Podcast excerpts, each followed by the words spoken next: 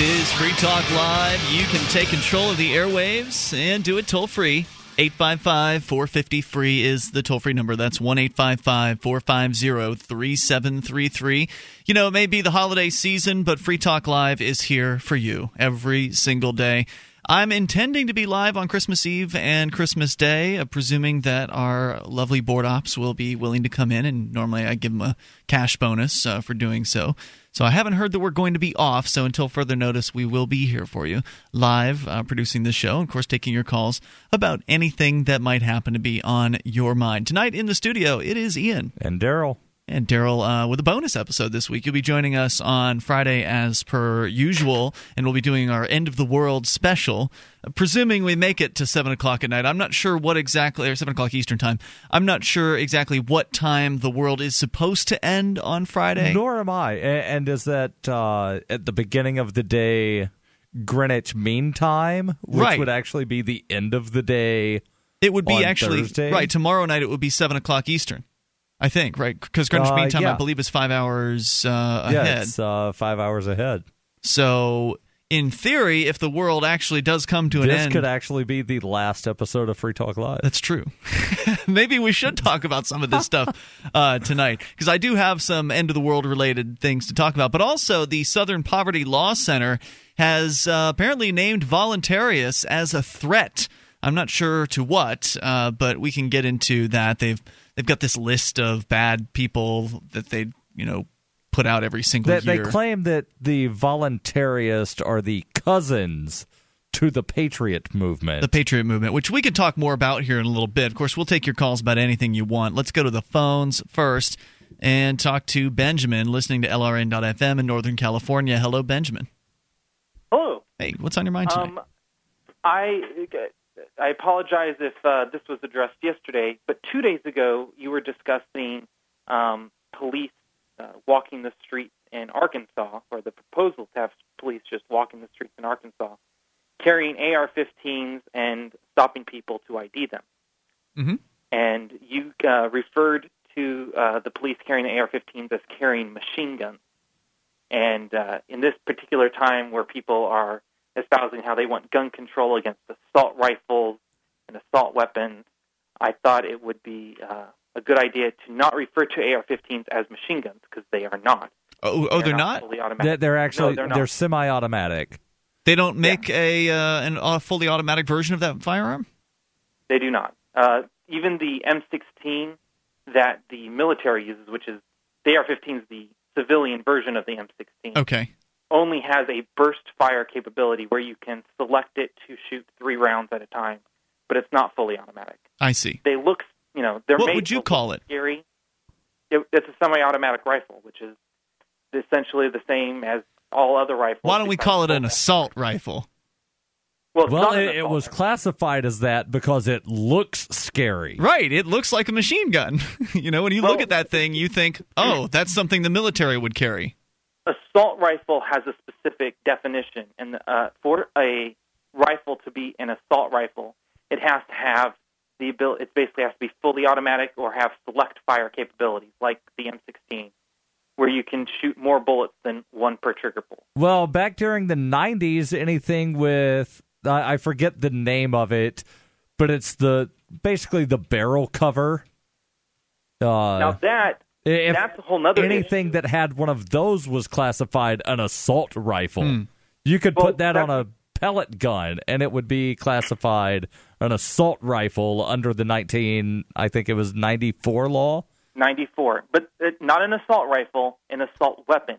They came up with this nebulous term that they decided to call assault weapon. So there was the assault weapons ban, and for it to be an assault weapon, basically it looks scary. Right. You know, there's no real hard definition. There's all sorts of real weird rules and exemptions, but those are not assault rifles. Okay. I appreciate the call and the clarification. Either way, the police are going to be carrying something that looks very intimidating on the streets. And it seems completely unnecessary to be carrying streets. But can I make one more quick point? Sure. Okay. So a lot of people will be discussing, you know, meeting with friends and family during the holidays, and gun control will be an issue, especially with the school shooting that just happened. And I think this is a perfect opportunity for people to go, look, what we really need is more choice in schooling. You know, and obviously it'd be nice to get the state out of it, but barring that, a voucher system where you choose where you send your kids to go to school. You can send your kids to a school that looks like a prison and has armed guards if you want, or you can send your kids to a school where they have more psychiatric help, or they have better after-school programs, or whatever. You get to choose. Yeah, but in order to accept the vouchers, the state gets to put strings attached to it. So with a voucher program, then the state can say, well, we'll give you this voucher money, but you have to have armed guards and you have to have barbed wire up. So, I mean, they can put whatever. Or you can't teach this class. You have to teach this class. Mm-hmm.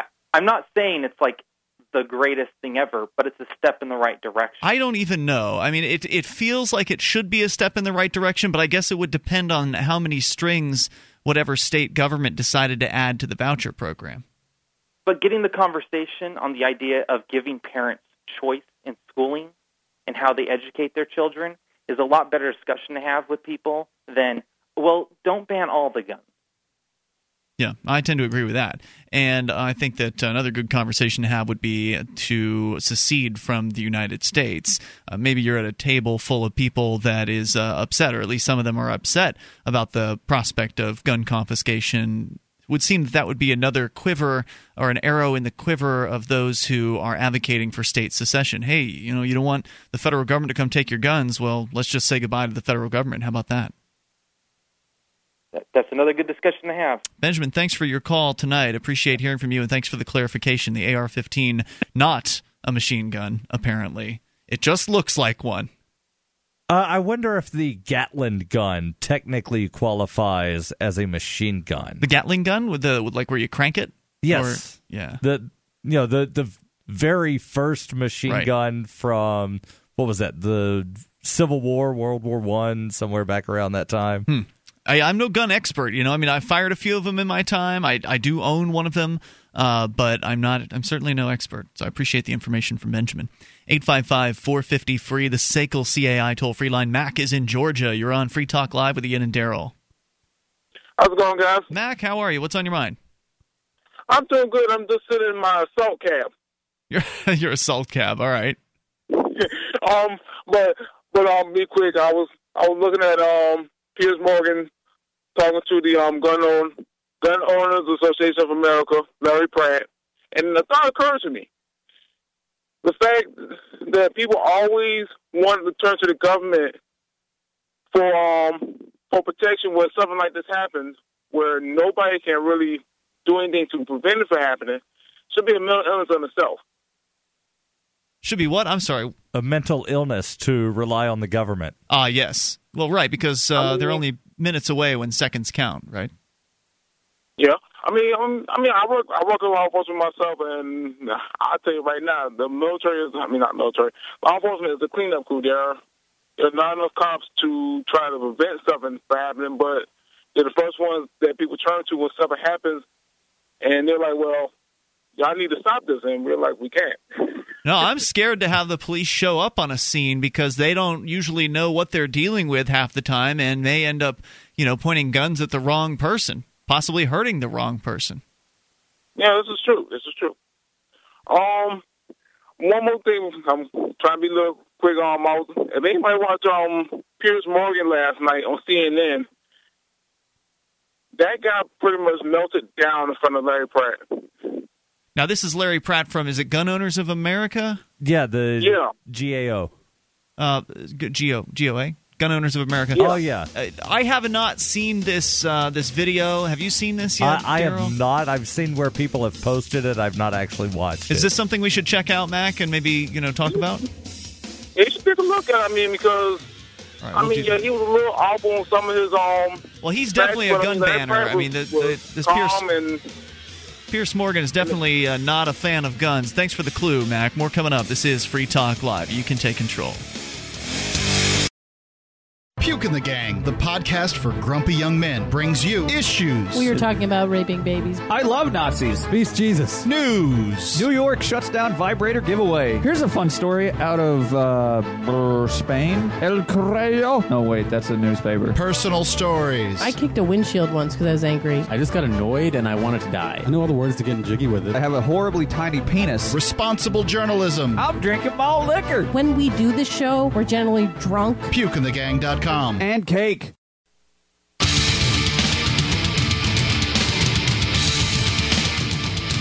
Free Talk Live, toll-free number tonight, 855-450-FREE. It's the SACL-CAI toll-free line, 1-855-450-3733. Tonight with you, it's Ian. And Daryl. Daryl's here courtesy of FPP.cc and his brand new book, which was released last week, right? Late last week? Saturday. What? Give me a pitch real quick. What is it? The Diary of Henry Myers is a futuristic dystopian novelette written at the fall of the tyrannical empire Namsoko, and it's written in diary form from the perspective of Henry Myers, with flashbacks to before the empire fell. And people will be able to actually get this free at some upcoming time? Yes, Friday, if you have an Amazon Kindle or have the Kindle app downloaded on your laptop, PC, whatever, you can actually get the ebook for free. It's the end of the world celebration.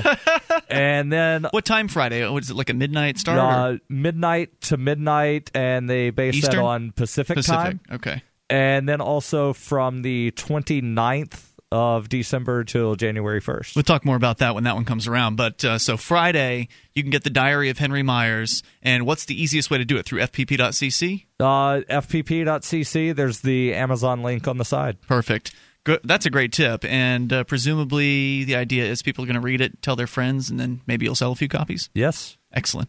So 855-450-FREE is the number. By the way, SACL-CAI has a full-orbed approach to account recovery. They're really three companies in one. They do collections, early out billing, and they purchase charged-off receivables. SACL knows the way they treat your customer reflects on you. Their staff is respectful. They record every call, and they have the best equipment money can buy, so your business is handled as efficiently as possible. You can see their banner right at the top of the Free Talk Live banner column at freetalklive.com. So do head over there and enjoy that. As we go to your phone calls, we continue here. Daryl, you and I, by the way, we're checking out this video with Piers Morgan, ostensibly freaking out about guns. It's a 12-minute long video, so we're probably not going to be able to play the whole thing. Well, during the first 2 minutes, he definitely lost his cool. Okay. Because I was looking at the last 2 minutes, and Larry I didn't see any Pratt of that. Larry Pratt was trying to give an answer. Well, we'll look more into it here as the show goes on, and maybe we'll find a clip or two to share with you a little bit later on. Let's get back to the phone calls, though, where we've got Neil listening in Georgia to LRN.FM. Hey, Neil. Hey, what's on your mind tonight? I just had a new program, a government program that I thought might help with all these shootings and massacres. Sure.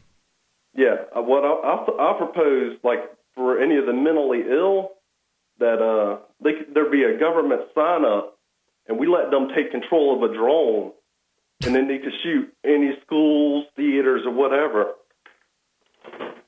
It's an interesting proposal. I don't know why anyone would support it, but I appreciate you bringing that up tonight. I mean, because it's all right as long as we do it in another country. You just can't do that here. I see what you're saying. So if the government were to allow some crazy person to have a drone and shoot things up, then it would be okay because it was the government, sanctioned killing. Right. As long as the government's killing people, it's okay. If you or I decide to go shoot up the neighborhood school, the theater, the mall, that's a crime. But the government... You make a good point, Neil. Thanks for the call tonight. 855, he does make a good point. 855-450-FREE. However, there are still people who will be upset even when government does horrific things to its own people. And so if there were to be some sort of government massacre of people in this country, a lot of people would be upset about it. it doesn't have the same feel to some folks as going over and killing them strange folk from across the ocean. They just feel like, and I don't know why this is, it's this ethnocentrism thing. Yeah. I don't understand it. I don't know where it comes from, if it's government schools or where it comes from, if it's cultural.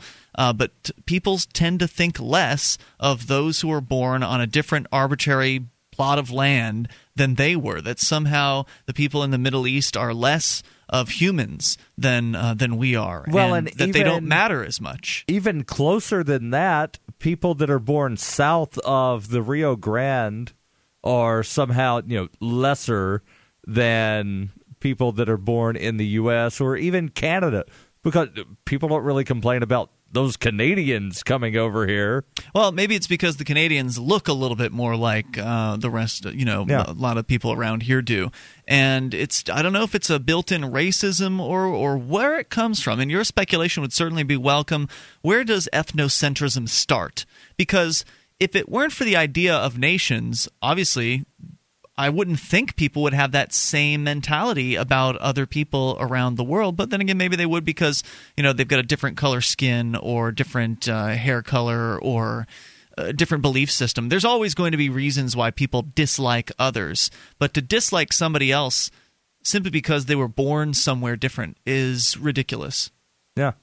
855-450-FREE, that's the toll-free number here. So when people look at what the government does around the world, if they're even paying attention, and most people aren't, if they do look at that, then a lot of them will not see it as scary. They will not see it as disturbing as what has happened in Connecticut with the school killing. That reminds me of a political cartoon that I saw either yesterday, today, sometime.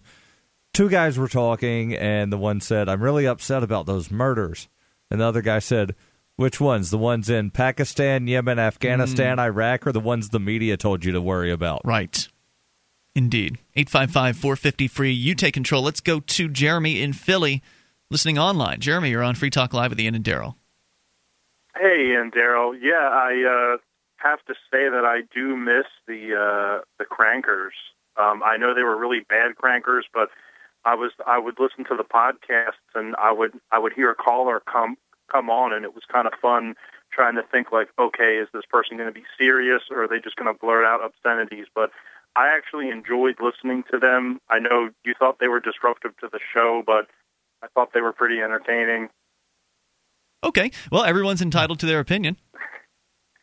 And, Daryl, I miss those commercials that you used to do because I think you changed the name of your organization, and I miss those commercials you used to do where you said, "Free Patriot Press, that's automatic." Those were pretty great. Yeah, that's where I would do my Dave Ridley impression. From RidleyReport.com. Okay. Thanks, Jeremy. Hey, guys, yeah. I had one comment about the Second Amendment, if I could. Sure. I hear a lot of analogies because I have been reading a lot of internet forums and stuff, and I see people debating the Second Amendment.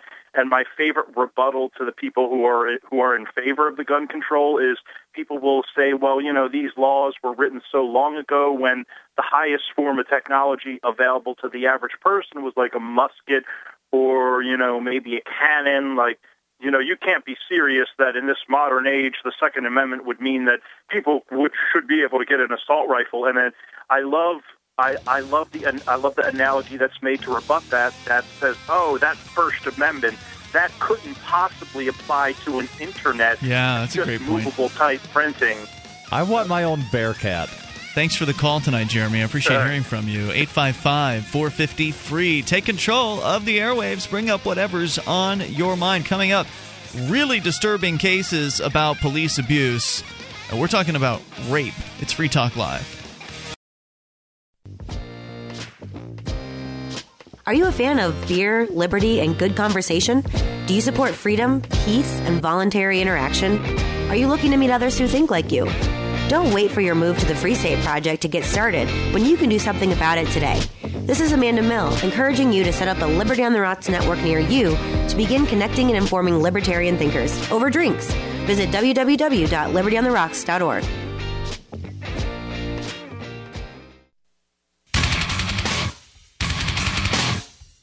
This is Free Talk Live. You can bring up anything that you want at 855-450-FREE. It's the SACL-CAI toll-free line. Join us online over at freetalklive.com and enjoy the features that are waiting for you there. We give them all away, including listening options, live streams. You can tune in via broadband, midband, or narrowband versions of the show. Different size bit rates for different internet connections, speeds. Also, over 110 radio stations across the country, various different places, AM and FM. They're listed over at listen.freetalklive.com. In addition to that, we've got satellite listening choices, including XM satellite radio, where we are heard all week long, and on two different stations on XM, actually. Plus, we've got our free-to-air KU-band satellite channel, which is available across all of North America via the Galaxy 19 satellite. Plus, you can learn more about that, as well as the webcam and the listen lines, all over at listen.freetalklive.com. Coming up in February, the 21st through the 24th, you want to go now to freestateproject.org/Liberty Forum and get your registrations taken care of. I've heard that the prices are going to go up soon, as apparently there's a big announcement that is still yet to come. They have only announced one of their major two keynote speakers. Now, there's several people that will come and speak at the Liberty Forum. I know that, I believe Declan McCullough is going to be there from CNET. He's not the keynote speaker. The keynote, I think, is Tom Woods, if I'm not mistaken. And I believe that is the Saturday night keynote. So there's still the Friday night keynote to announce. Ooh. And once they've announced all of the speakers, then the price is going to go up. So the idea is, if you want to get the discounted rate, you buy now when you don't really know exactly how it's all going to pan out. And then once they know what exactly is going to happen, then they raise the price a bit. But I have to tell you, you don't want to wait, because the price right now is spectacular. Can you imagine paying $100 for an entire convention for a weekend, Thursday through Sunday? Nope. $100. Add another $100 to that, and you get into all the meals as well. So if you want the meal free package, it's $100. It's $199 if you want meals and all the speeches and events. So the $100 gets you into all the speeches, the panels, and whatever doesn't involve food. And then for an extra $100, you get the banquet dinners and things like that, the fancy dinners, which is that's kind of fun to have. But maybe you also would rather just go around Nashua and experience some of the food of the town. That's something else that you can do. And it's fun to do that when you're at the Liberty Forum. You meet liberty-oriented people that maybe you've known before, maybe you've attended before, maybe you've never been before, and you're meeting new friends. Great opportunity to go out and check out a pizza place or Chinese food or whatever it is on the town that you want to do as well. So it's up to you. You can go to freestateproject.org/Liberty Forum. Get registered. You can't find conventions that are this affordable. Even at $200, getting two banquet dinners at least, and I'm not sure what else that includes as far as meals is concerned, but getting just that. My guess is lunch. Maybe. Honestly, I don't know. Maybe we can ask Chris Lawless next time we have him on the show. I'm sure he'll be back on to announce the upcoming speeches that have yet to be announced.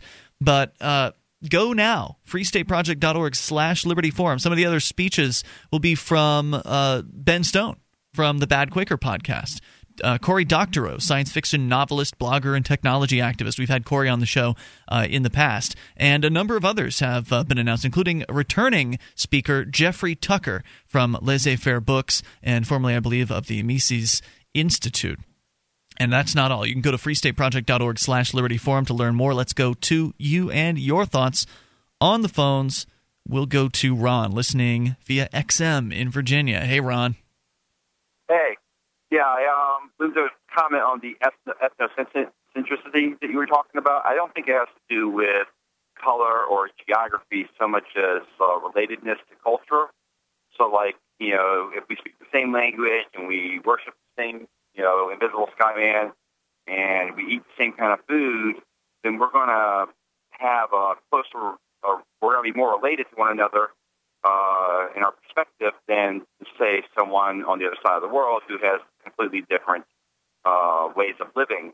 So that way, like Canadians, for example, they eat very similar foods, speak the same language unless they're from Quebec, and they worship the same invisible sky man.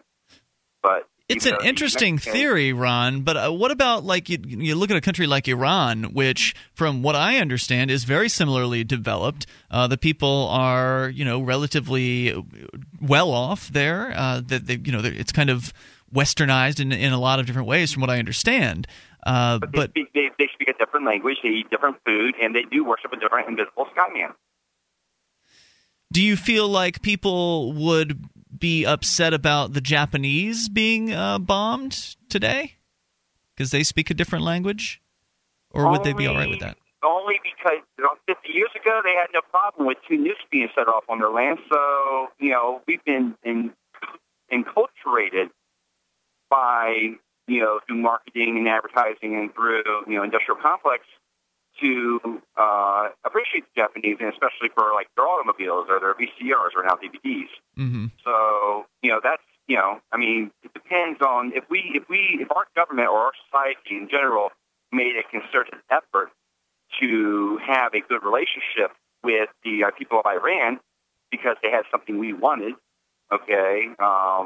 You mean like how the U.S. government has a good relationship with Saudi Arabia because they have oil. Right, exactly. But so that was basically my point on that. And it's an also, interesting theory.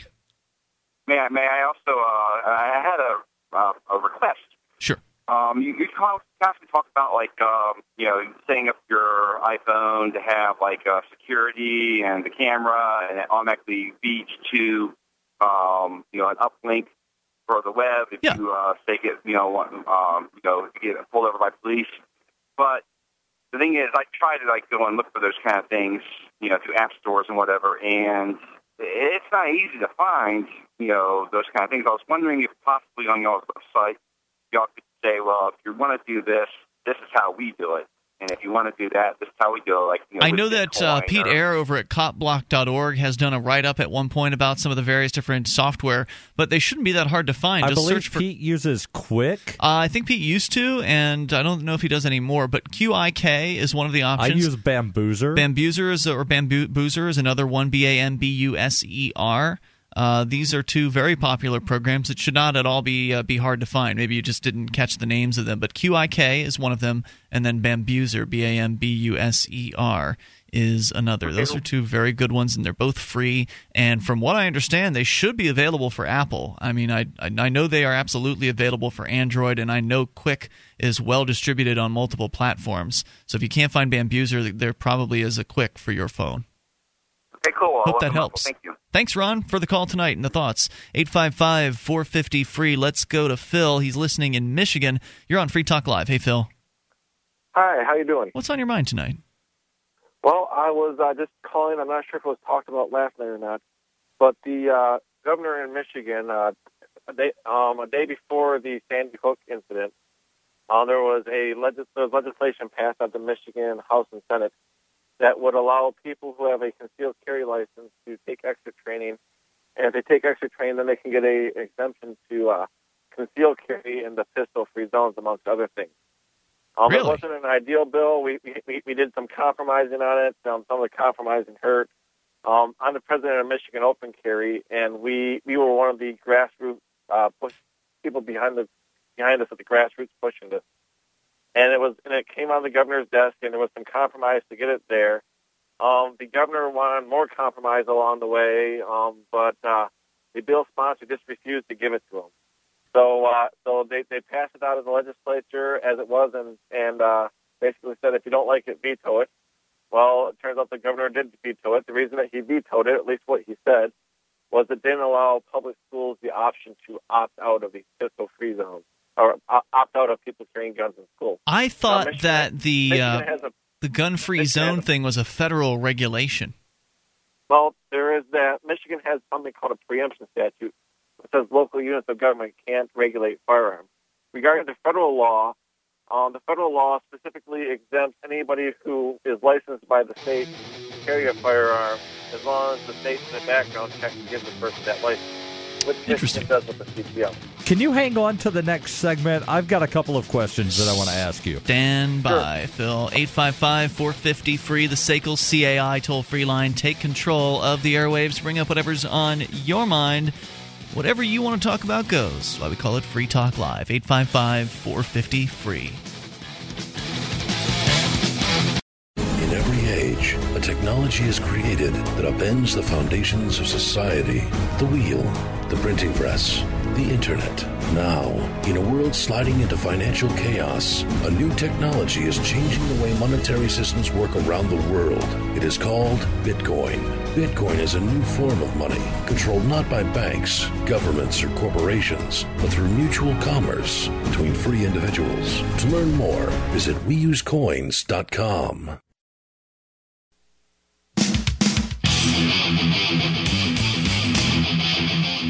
Free Talk Live. You take control if you want. Toll free at 855-450-FREE. Still to come, some disturbing news about the police and police officers raping innocent people.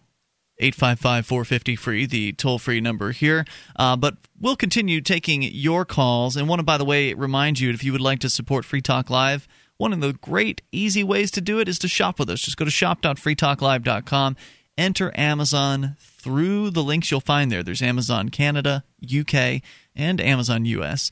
You just purchase whatever it is you're looking for, and Free Talk Live will get a portion of the purchase price. It's the same great prices, the same great selection, free Super Saver shipping, everything you're used to with Amazon.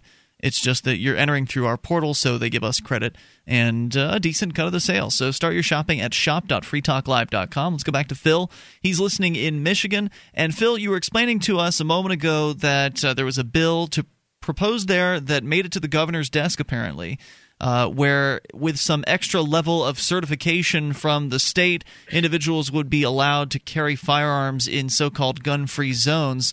The governor ended up vetoing that bill. And, Darrell, I know you said you had some questions. Yeah, The name of the bill, real quick, was Senate Bill 59, if anybody wants to research it. Okay. What is required in Michigan for one to get a permit from the government in order to be able to carry a weapon concealed on their person?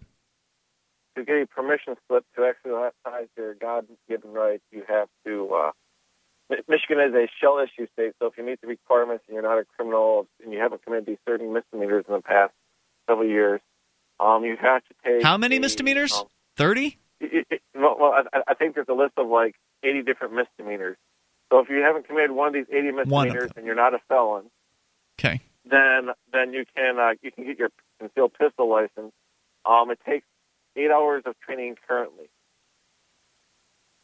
And what's the fee? Do you know? The fee for the training, is on the free market, and that runs between $75 and $150. The fee to apply for the license, to get the background check and all that, is $105. That goes to the state. What is that here does not sound like shall issue to me. That sounds like shall issue once you pay this giant extortion fee. And only if you're obedient to the state and don't have a misdemeanor charge, which it's easy as hell to get a misdemeanor charge these days. I'd be interested in seeing... They're violent misdemeanors. Oh, they are? And I like to call it the $21 a year self-defense tax. And then you said something about this Senate Bill 59 that was proposed with some more extensive training. You would be able to protect yourself basically anywhere. What is involved, or what does the proposal call for the more extensive training? Well, the initial training to get your concealed pistol license is the NRA's personal protection inside the home. The additional training was the NRA personal protection outside the home, so they're standard NRA classes. Okay, I'm not familiar with NRA classes. I've never taken one. So if this bill passed, it would basically be a huge subsidy for, or at least a subsidy for the NRA. Well, I don't know if it would be a subsidy for the NRA as much as the NRA instructors. The NRA instructors pay the NRA to get certified, teach a certain class, and then after that, the NRA instructors charge whatever it is they want on the open market. The supposedly open market, because I'm sure there's some kind of requirement or fees that they're required to pay. By the way, the license fee for a New Hampshire concealed carry permit is $10. So I'm not sure, how long does that permit last? I haven't the slightest clue. How long does yours last? It'll last five, They last 5 years in Michigan for $105. That's $21 a year. Gotcha. Most states I know that have the lower fees that last for 1 year. Thank you, Phil, for the call tonight. Appreciate hearing from you. Good luck out there. 855-450-FREE is the toll-free number. That's 1-855-450-3733. You know, it is insulting, and he kind of touched on it there a moment ago, that one must beg for permission.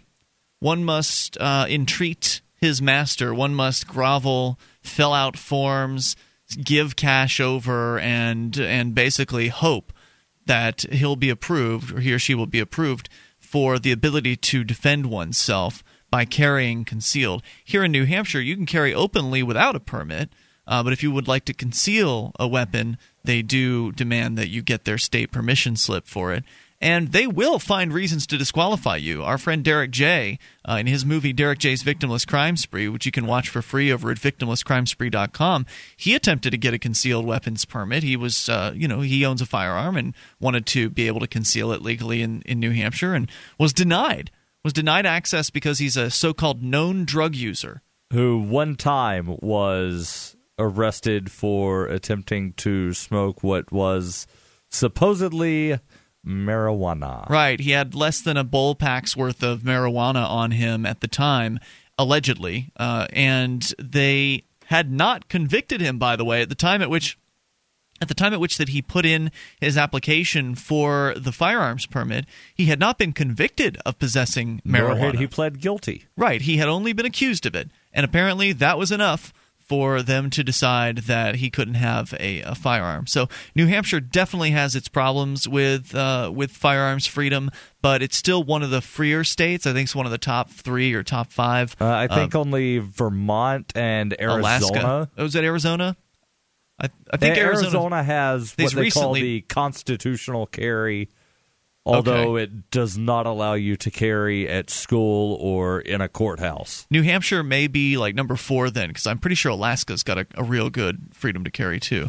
But New Hampshire is, somewhere where we can see these things improve, I think, over time. As more liberty-minded people make the move here and get active for achieving liberty in our lifetime, then we'll see a rollback, hopefully. We'll see what you call constitutional carry, where you don't have to beg anyone's permission to exercise a right. Because doesn't that negate the idea of a right in the first place? Yes. If it's my right to have free speech, then I shouldn't have to ask you, Daryl, before I can, if you were the government, I shouldn't have to ask your permission before I speak. Then it becomes a privilege. Exactly. And there's a huge gulf of a difference between that.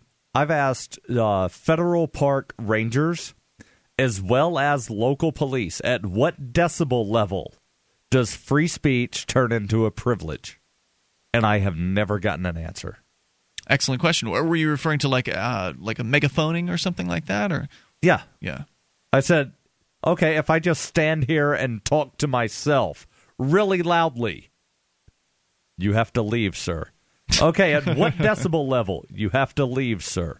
Why? Anybody that wants to speak here must get a permit. There's people over there talking to one another. Go harass them. They're not trying to get other people to hear what they're saying. Yes. You have to leave, sir. It's disturbing, and people will put up with it. And a lot of bigger cities, they have permits and things like that for speeches and marches, and that's why the occupiers came up with the mic check thing, where they all speak in unison. Human megaphone. Correct. They speak in unison to amplify their voices to where they're not using an amplification system, to get around laws that prevent the use of amplification systems. And it's absolutely outrageous. Let's continue, though, with you and your thoughts. Jeff is in Philly. And, Jeff, you're on Free Talk Live with Ian and Daryl. Hey, guys. Hey, what's on your mind? I just wanted to get a little more information on that Free State Project you guys are talking about for the past 2 days, I heard. Sure. But, well, what's that all about, though? Is that just, about New Hampshire and liberty and whatnot? Well, it's a pretty simple concept. The idea is to bring liberty-minded people together here in New Hampshire. I am not a New Hampshire native, and Daryl, neither are you. Daryl is originally from Alabama, and I am originally from Florida. And people are coming here from across the country, from as far away as California, and Alaska. some from even Hawaii, New Zealand. Yep, others from around the world are converging here in New Hampshire for the purpose of concentrating activism, getting as many people together in the same geographic location so we can have a greater effect. Does that make sense? Okay, I see. Because I heard you guys were talking about New Hampshire is one of the top free states, and I heard that recently.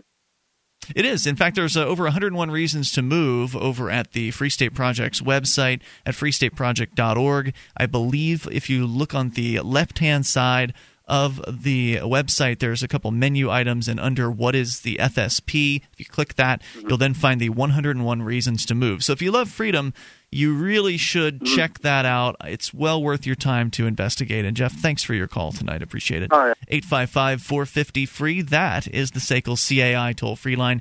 You take control of the airwaves, bring up whatever's on your mind, and we will continue. Hour number 2 is on the way. A really disturbing story coming up about the police. One officer in particular who's female. Normally when you hear about a rape story, it's a male perpetrator. So this is pretty unusual. Coming up.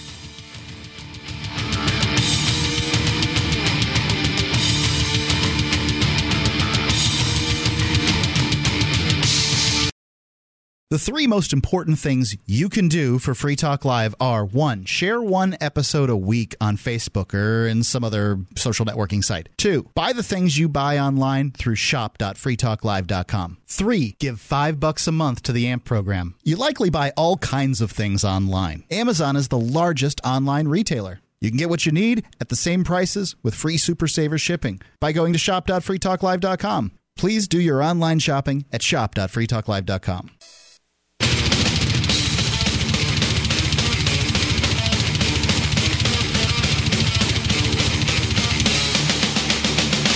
Free Talk Live, toll-free number to you tonight, 855-450-FREE. That's the SACL-CAI toll-free line, 1-855-450-3733, inviting you to bring up whatever might happen to be on your mind. Phones are packed last hour with calls coming all over the place. Generally, the overarching discussion was about guns. And we were corrected, told that apparently an AR-15 is actually not a machine gun, as I had referred to it the other night. I just presumed it was because I've seen them before, and they look like machine guns. But apparently they are semi-automatic with a burst option. This was clarified previously. Well, the M-16 has the burst option, he said. Oh, I thought he said the AR had that. The AR-15 is the civilian version. I'm pretty sure the M-16 was a full auto version of that. And the AR-15 had the burst. But anyway, you can review our show later in the archives if you'd like to know for sure at freetalklive.com. And also discussed toward the end of the last hour about a Michigan bill which would allow – it was vetoed, but it would have allowed individuals with a concealed carry permit in Michigan to go through further gun training in order to be able to carry on school campuses. And it ended up being vetoed, but it was interesting pitch and still offensive. The idea that one has to go to the governmental system and somehow prove oneself before being able to exercise a right. If you have to beg permission, you don't have a right anymore. You've got a privilege that is being designated upon you by your master. And it's the same thing with free speech permits, which is ridiculous as well, or free speech zones. People shouldn't put up with this stuff. And the fact that people do put up with it is the reason why we have the tyranny that we do. Because when they set up a free speech zone and tell you to go and sit in that free speech zone or stand there with your signs or your megaphone or whatever – then if you do as you're told, you're part of the problem. And we were recently at a protest sort of thing in Palmer, Massachusetts, Daryl, you and I, and they had free speech zones set up there. I never once set foot inside those free speech zones, but I did see some people did that. And yeah, it was disturbing. Jay Noon temporarily went into the free speech zone outside of his house, but for the most part, he was not in there. The one outside of the courthouse was the one that they were enforcing very strictly. Really? See, I was arrested moments before. Oh, you wait, outside of the courthouse or outside of town hall? Or outside of town hall. Town hall. Yeah, I was arrested quickly at town hall for recording video, so I did not get to experience that. And I was wearing a press badge at the time. and was repeatedly told that I had to go into the free speech zone if I wanted to talk to the people that were in the free speech zone, and that I was not... I had already been kicked out of the building, mm-hmm. so I wasn't allowed anywhere else. This is a public building, by the way. Did they allege that you were being kicked out because you're being rowdy or something? What was the reason? They said that it was closed off to everyone that was not a registered bidder. Meaning the entire town hall was closed off, because just so people know, that's what they claim. We were there for a tax sale. That was the reason we went to town hall in the first place. But in Palmer, the third person that rode down to Palmer with us, David, was allowed free range to walk in and out of the building at will. Apparently because he didn't have a press badge on. And they also prevented the newspaper reporter from going into the tax sale. She could not go into the tax sale, but she was allowed to walk in and out of the building. But when she spoke to anyone that had basically been corralled into the free speech zone, mm-hmm. she had to step into the free speech zone. What would have happened if those people who were put into the free speech zone had refused to go? My guess is arrest for disorderly conduct. And I bet you that every single one of them would have been dropped. Every one of those charges would have been dropped over time. That's my prediction, because they dropped my disorderly conduct charge, and or one of the two. I'm still facing the town ordinance violation. They dropped the misdemeanor charge against you. Correct. And then they ended up changing the circumstances of the town ordinance charge to have nothing to do with what happened at town hall. Because I'm fairly certain that's illegal. Yeah, it absolutely is. But that's what they did anyway. And so I would predict that if the people had not followed the orders and gone into that free speech zone, they would have had a good case. But that's the problem. People are too obedient. Even folks that consider themselves activists are too willing to be pushed around by these people with uniforms and badges, or in this case, probably just town hall people. No, they had several cops. Yeah. Two, sometimes three. There was one time somebody didn't go into the free speech zone. They called three cops to come outside from inside. So at one point there were four for one person. And no one got video of any of this? No. Your camera had died, unfortunately. My camera had died. Nobody else had a camera. No one else had a camera. Everybody has to start their activism experience somewhere, but the first thing you should do is arm up with a video camera, or get some kind of a camcorder device on your smartphone, like a QIK.com or Bambuser, and be ready to use it. But if you keep allowing yourself to be told what to do, then don't be surprised as your freedoms continue to drip away.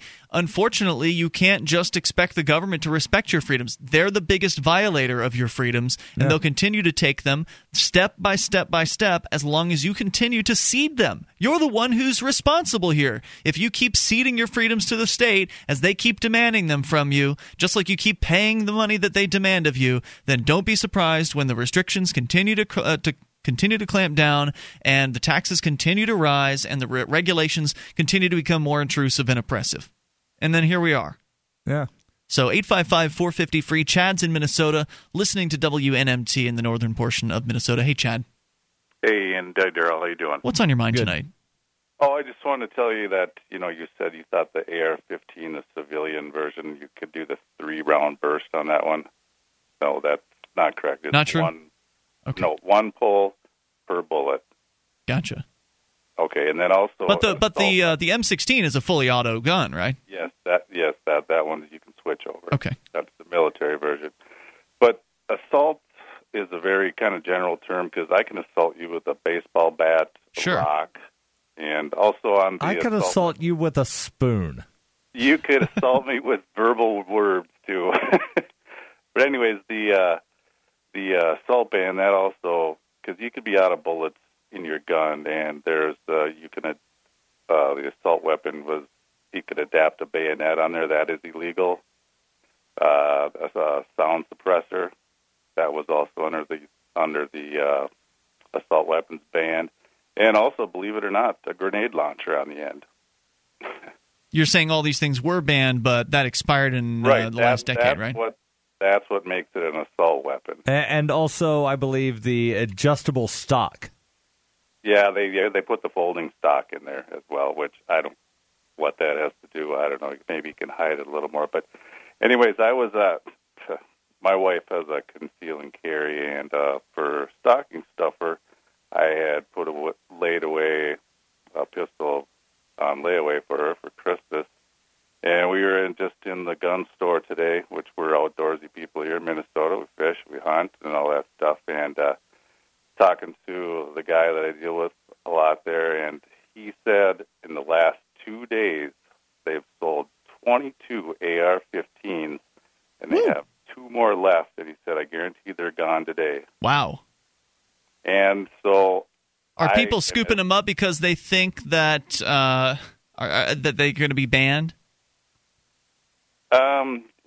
Yes, and it didn't help when, you know, the president comes out and makes a speech about that too. But and also the ammunition has gone up just since a few days ago. So I myself scooped up some of that. And but another thing I'd like to just touch on is I believe it was Saturday when Obama came out and he said, you know, we all have to change about the guns and whatever. Well, I don't know. We're responsible gun owners. All our guns are locked in a safe. I mean, if you could lift that safe up or get into it, all the ammunition is in there. And I hunt, my wife hunts, but we have a daughter, and she has no interest in guns, no interest in hunting. And but yet, we force her. I don't want to say force, but had her do gun safety class just because there's guns in her home. So in order Chad, stand by. Under the mistletoe this year, there's only one thing you should be slipping into your lover's mouth. Stateless Sweets, delicious, handmade, all-natural candy. The holidays are going to be full of empty calories this year, so make your calories count with the very best handcrafted confections. Chocolate-covered pistachio brittle, salted honey caramels, English toffee, and the best fudge you've ever tasted. You need this for your holiday parties. Go to statelesssweets.com and use coupon code FTL to save 10%. Statelesssweets.com.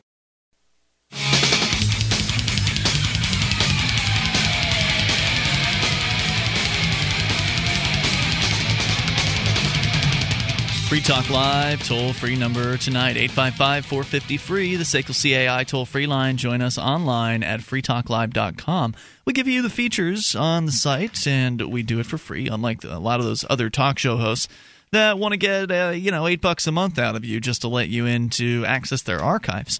We've got the archives right there at the front and the top of the website, and they're all totally free. So go to freetalklive.com and enjoy. In fact, if you'd like to go further back than the last week, which is right there at the top, you can just click into our archive section, and that will take you back for years' worth of Free Talk Live. Plus, you can grab those same archives on our SoundCloud page, as well as the Edgington Post interviews that Mark does every week. He does usually 1 to 3 or so Edgington Post interviews. And you can get all those over at soundcloud.freetalklive.com. Or if you're already on our website, just look on the left-hand side of the page under Listen and Share, and you'll find our SoundCloud link right there. So enjoy all of that totally free. Once again, freetalklive.com. Bitcoins. Maybe you've heard about them. If you haven't, you need to know more. Go to bitcoin.freetalklive.com. It is an open-source alternative currency that is now the most valuable currency in the world.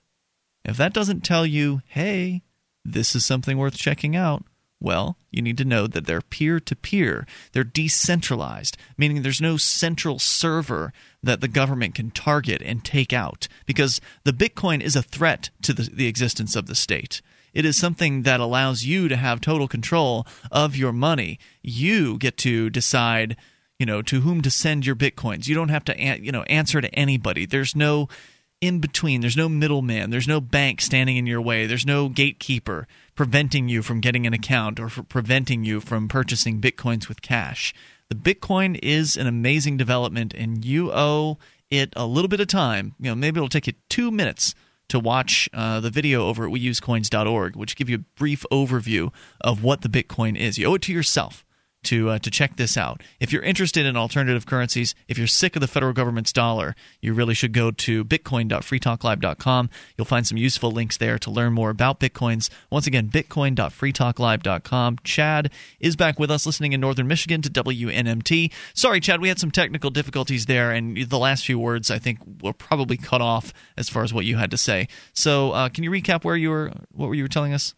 Oh, I'm in northern Minnesota anyways, just to tell you that. Sorry, what did I say? Michigan? I apologize. You said Michigan. Yeah. No, but what I was saying, I don't know what got cut off, but on Saturday or whatever, when Obama came out and said that, you know, we all have to change with due to the gun laws and everything. And kind of, like I say, it kind of touched a nerve with me because we're very responsible gun owners.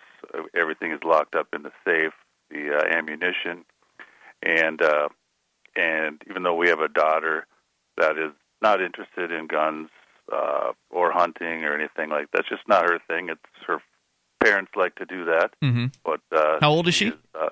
14. Okay. But in Minnesota, you take gun safety class at 12 years old. So, which since we have guns in the house and everything, we took it upon ourselves to have her educated in the gun safety class, even though she's not interested because, you know, we have guns in the house, and I'd like her to know how to operate or whatever, or just the respect of them, because children, you know, they see bang bang on TV, but take them out to the range and actually let them hear a pistol go off. Sure. It doesn't go off on TV. They just about... You can put them back in Pampers because they have no clue. You know what I mean? Yeah, and you're playing a video game as well with all manner of simulated firearms is nothing like the real experience. And you're right. Respect for the firearm is absolutely, I think, the right word there. Exactly. Really, a real experience with a firearm really drives home how dangerous this tool can be, and how you do need to absolutely respect it, and never point it at anyone you aren't intending to kill. As well as some other basic, precepts. Right. Don't put your finger on the trigger unless you intend to shoot, like they do in the movies all the time. And don't shoot unless you intend to kill what you're pointed at. Yeah, right. And also, what was I just going to say? You always want to triple check it as well, at least double or triple check a firearm. Well, Michael Dean, who does the Freedom Fiends podcast. Put out a really good movie called Firearms Training with the Non-Aggression Principle. That's right. And that is available, I believe, through Amazon, which you can go to shop.freetalklive.com to find. Chad, thanks for sharing your story tonight. Appreciate it. 855-450-FREE. Paul is listening in Boston to LRN.FM. Hey, Paul. Oh, hey, guys. What's up? What's on your mind tonight? I heard you guys talking about the Second Amendment and guns, and I'd like to join the discussion if I may. You are here on the air. Go ahead. Okay. I like to go hunting, and my favorite animal to hunt is deer. And while I'm out in the woods, when I'm hunting deer, I like to fuck them in the ass. You can't say that on the radio. 855-450-FREE. That's the SACL-CAI toll-free line. Young kids should not be saying those words. I don't care if no skin off my back if a teenager is saying the words and talking about the things that he is talking about. But sorry, it doesn't belong on the radio because there's this pesky thing called the FCC. And beyond that, most stations' advertisers probably wouldn't want to be associated with that kind of talk. Yep. So even if the FCC wasn't around, then odds are good stations would still have policies about that sort of thing. 855-450-FREE, the SACL-CAI toll-free line. Let's continue here. And, of course, we will take your calls about absolutely anything. Hey, speaking of, molestation and rape, which is what he referenced a moment ago, we actually have a story in relation to that. This story is not funny. It's from the Daily Mail over in the UK. And this is really disturbing. Two Texas women are suing after state troopers subjected them to a humiliating and invasive roadside body cavity search that was caught on video. Female trooper Kelly Helleson is seen in the footage aggressively searching the private parts of Angel Dobbs, who's 38, and her niece Ashley, 24, in front of passing cars. The women who claim the trooper used the same rubber glove for both of them were initially stopped by Helleson's colleague David Farrell on State Highway 161 near Irving after he saw one of them throw a cigarette butt out of the window. Farrell can be heard in the disturbing video questioning the pair about marijuana, though he failed to find any evidence of the drug in the vehicle. However, he requested the women be searched after allegedly claiming they were acting weird. The lawsuit states he then tried to morph the situation into a DWI investigation. Angel Dobbs passed a roadside sobriety test, and the women were given warnings for littering. Angel said Helleson irritated an anal cyst that she suffered from during the search, causing her severe and continuing pain and discomfort. The suit said that Angel Dobbs was overwhelmed with emotion and a feeling of helplessness and reacted, stating that Helleson had just violated her in a most horrific manner. The two women are suing the director of the Texas Department of Public Safety, Stephen McGraw, who they claimed ignored previous complaints about unlawful strip searches, cavity searches, and the like. We'll tell you more about this story here in a moment. Apparently throwing a cigarette butt out the window is justification for an anal and vaginal cavity search on the side of the road. 855-450-FREE, but it's okay. It was a woman who did it, so it's fine, right? It's fine if a woman violates another woman.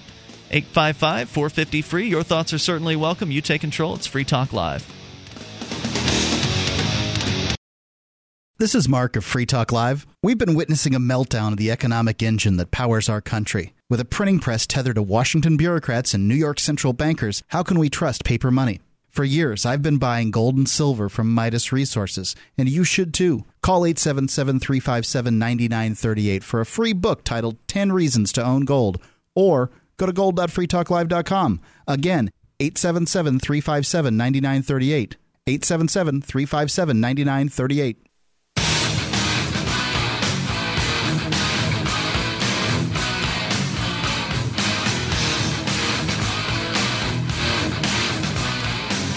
This is Free Talk Live. Bring up anything you want. Toll free, 855-450-FREE. That's the SACL-CAI toll free line. You can take control of the airwaves. Does anybody actually support cavity searches on the part of the police on the side of the road or any time? Nope. Would love to hear from you if you do. 855-450-FREE. That is the issue at hand at the moment, where in Texas, two women are suing after state troopers subjected them to an invasive search of both of their cavities. Of note, the rectal and vaginal areas were searched with a gloved hand, and the gloved hand, well, the glove wasn't even changed between one person to the next. There's that factor. How often does the TSA change their gloves? That's a good question. Which, of course, they're not doing cavity searches, but not yet. Still. Not yet. But apparently you don't need to be in an airport to get a cavity search. This is happening on the side of the road. We can tell you more about this story here in a moment. Also, want to let you know where you can go and get Bitcoins. We talked a moment about Bitcoins in the last segment, and I want to remind you that you can go and get some over at bitinstant.com. They make it easy. You can go to over something like 1 million locations around the globe in 30 countries. I mean, it's as simple as going to Walmart or CVS and using the MoneyGram phone, and then literally minutes later, you've got Bitcoins. It's so easy, and you can even use Dwala as well. Go to bitinstant.com. That's bitinstant.com. 855-450-FREE. You can bring up what you want. The story here is from the Daily Mail, but they're also referencing a DallasNews.com piece, which has an update as of today. Apparently, the officer in question here, Kelly Helleson, has been suspended with pay pending the outcome of the investigation. Now, a preliminary investigation by the Texas Rangers has failed to take any action against the troopers. So we'll see if Ms. Helleson, the trooper in this particular case, does end up with any kind of consequence. Now, here's my question. Yeah. Will David Farrell, who ordered Miss Helleson to do the searches, will he face any kind of charges? I don't know. That's a good question, because his argument may be that he did not intend for her to search them like that. We don't know if he told her. Well, there are a lot of people that get charged with conspiracy to commit a crime, sure, because they didn't intend that to happen.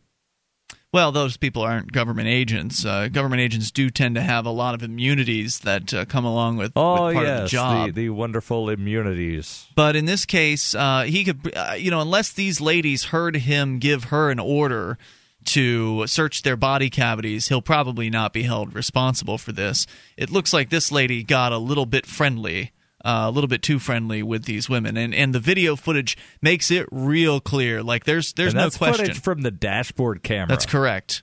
Yeah, which surprisingly did not malfunction, because you know how often those things malfunction when police do something wrong. They seem to have a real serious failure rate during times when the police have allegedly done something against the rules. In this case, it's pretty clear. This woman reaches her hand right down the front of these women's pants, and there's no doubt what it is that she's doing.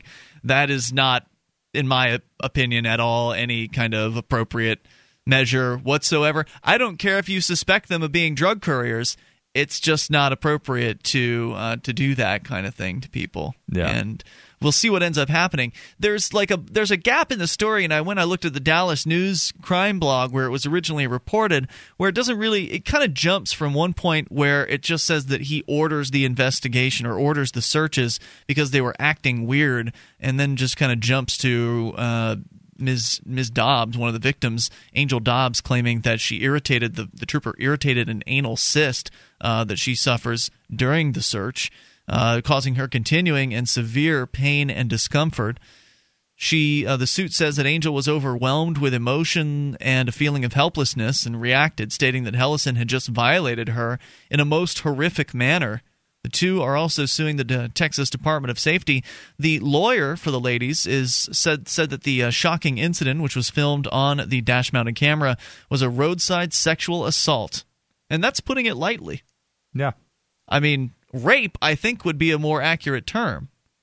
If somebody penetrates you without your permission, penetrates your bodily orifices, that's rape, in my book. And this, oddly enough, is from Texas, where 2 years ago there was legislation in the Texas State House that would classify pretty much everything the TSA does during an evasive pat-down as sexual assault. Yeah. So now the state troopers are doing the same thing, only they're actually doing worse than what the TSA does. Yeah, this is shocking. And the attorney in this case said, "You can see what's happening clearly. No one's ever seen the likes of this. We can't let them get away with it." And that's the end of the story. So we'll find out over time what transpires here, and hopefully our listeners will keep us up to date on this story. Maybe you're down in the Texas area and you'll see these updates more likely than we will. Please submit them to freetalklive.com. and let us know about the updates in this case, because there's the chance they could get away with it. Yeah. There's a good chance of that, considering some of the horrific things that the police are able to get away with when it comes to victimizing human beings who have not harmed others. These women were not alleged to have caused anyone harm. They're not, wanted criminals or anything like that. They allegedly threw a cigarette butt out the window. Even when the cops do things that are horrific to people that did supposedly hurt someone. Like, where was it? San Francisco, where the guy was handcuffed and the police officer shot him basically in the back of the head or in the back and executed him. The cop wound up getting 1 year in jail. Yep, 11 months I think he spent in jail. So this is disturbing, and it could happen to you. Yeah. Clearly. I mean, all it took was a small violation. This is, littering? Is that a misdemeanor? I don't think so. It's probably a violation. You probably would, if you were found guilty of littering, would be issued a fine, and that would be that. There wouldn't be jail time hanging over your head for littering, but yet that calls for, because they were acting weird, for a body cavity search? I guess the state troopers are taking the Department of Highway slogan, "Don't mess with Texas," a little too literally. And people don't realize that the term "don't mess with Texas" is actually copyrighted by the Texas Highway. No, really? Basically, Yeah, it's akin to give a hoot, don't pollute. Hmm. You know, it's one of those things to remind people not to litter. I see. And you know this because you used to live there. Well, I used to live there, but I learned it from going, I think it was Cracked, where they always have the weird list. Mm-hmm. It was things that don't mean what you think they really mean. And they had the old commercials from the 1980s with Chuck Norris reminding people not to litter. Don't mess with Texas. We've seen the police get away with murder multiple times. We've seen the police, because the incident you mentioned, Darryl, was one of the few times where a police officer was actually found guilty of murdering someone. 1% Yeah. Oh, is that it? 2%? 2% of the times that a police officer kills someone, they're punished. Are they ever punished in any manner? Where'd you get that statistic, by the way? I do not remember where I got the statistic, but I have cited it numerous times on FPP. It sounds accurate to me. I mean, from all the police abuse stories we've shared over the years on this program, over the decade that we've been doing Free Talk Live, hardly ever are they punished in any way. Most of the time, it's a paid vacation. They call it suspension. Yeah. They get a paid vacation while the department investigates, and then their investigation almost always comes back with, oh, well, it looks like so-and-so officer is doing it by the book. There was no excessive force. Totally by the book. Everything's okay here. Case closed. So we'll see what happens in this case, where these women were obviously raped by this female officer. But when they do it, it's just an invasive search. Right. 855-450-FREE, the SACL-CAI toll-free line. You can take control here. Share your thoughts. This is Free Talk Live. You can listen to Free Talk Live on the radio, podcast, satellite, webcam, and our live streams. But did you know you can listen to Free Talk Live from any phone, anywhere? Add this number to your phone, 213-493-0308. It's a long-distance call, so make sure you're familiar with your phone's calling plan. The Listen Lines are airing the latest episode of Free Talk Live 24 hours a day, including our live shows. Call 213-493-0308. That's 213-493-0308.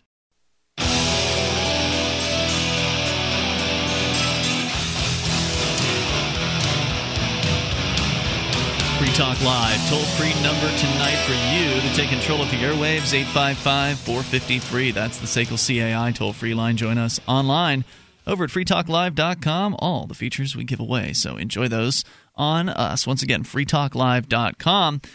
There is something special that you can have for your guests at your holiday parties this holiday season, and that would be Stateless Sweets, delicious, handmade, all-natural candy. The holidays are going to be full of empty calories this year, so make your calories count with the very best in handcrafted confections. Chocolate-covered pistachio brittles, salted honey caramels, English toffee, and the best fudge you've ever tasted. You can get it for your holiday parties by going to statelesssweets.com. Or just get it for yourself. And use coupon code FTL to save 10%. But they make great gifts as well, by the way. Statelesssweets.com. Use coupon code FTL and you'll save 10%. Again, statelesssweets.com. 855-450-FREE. We were recommended a video earlier tonight, Darryl, and it takes place over at apparently CNN. The Piers Morgan show. Yes. Piers Morgan is the guy who took over for Larry King. And he had, who is this, Larry Pratt, I think, from Gun Owners of America on this video with him, this interview.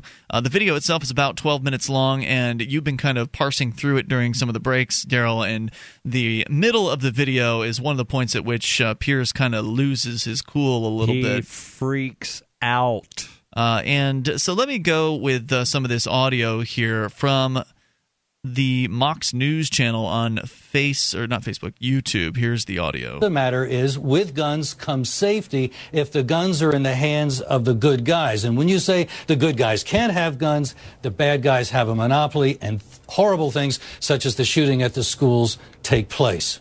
The AR-15, as we've now seen from the last three mass shootings in America, Aurora, the shopping mall in Oregon, and now Sandy Hook School, is the preferred choice of weapon for disturbed young men who want to commit mass atrocity. It can fire hundreds of bullets at rapid speed if you have the right magazines. The President of the United States has indicated he wants to ban assault weapons like this. What is your view?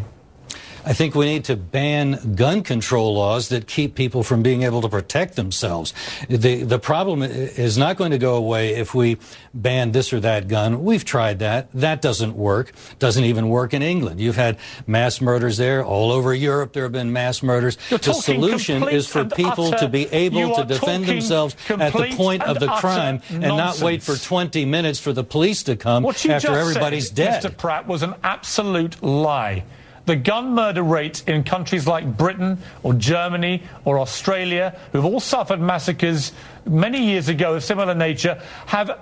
They are 35 people killed a year. Your country is 12,000. Your murder rate is lower than ours. That is true. Lower? Your it's violent 35 against 12,000. Your violent crime rate, they had a massacre, your violent crime rate is higher than ours, as is the violent crime rate in Australia.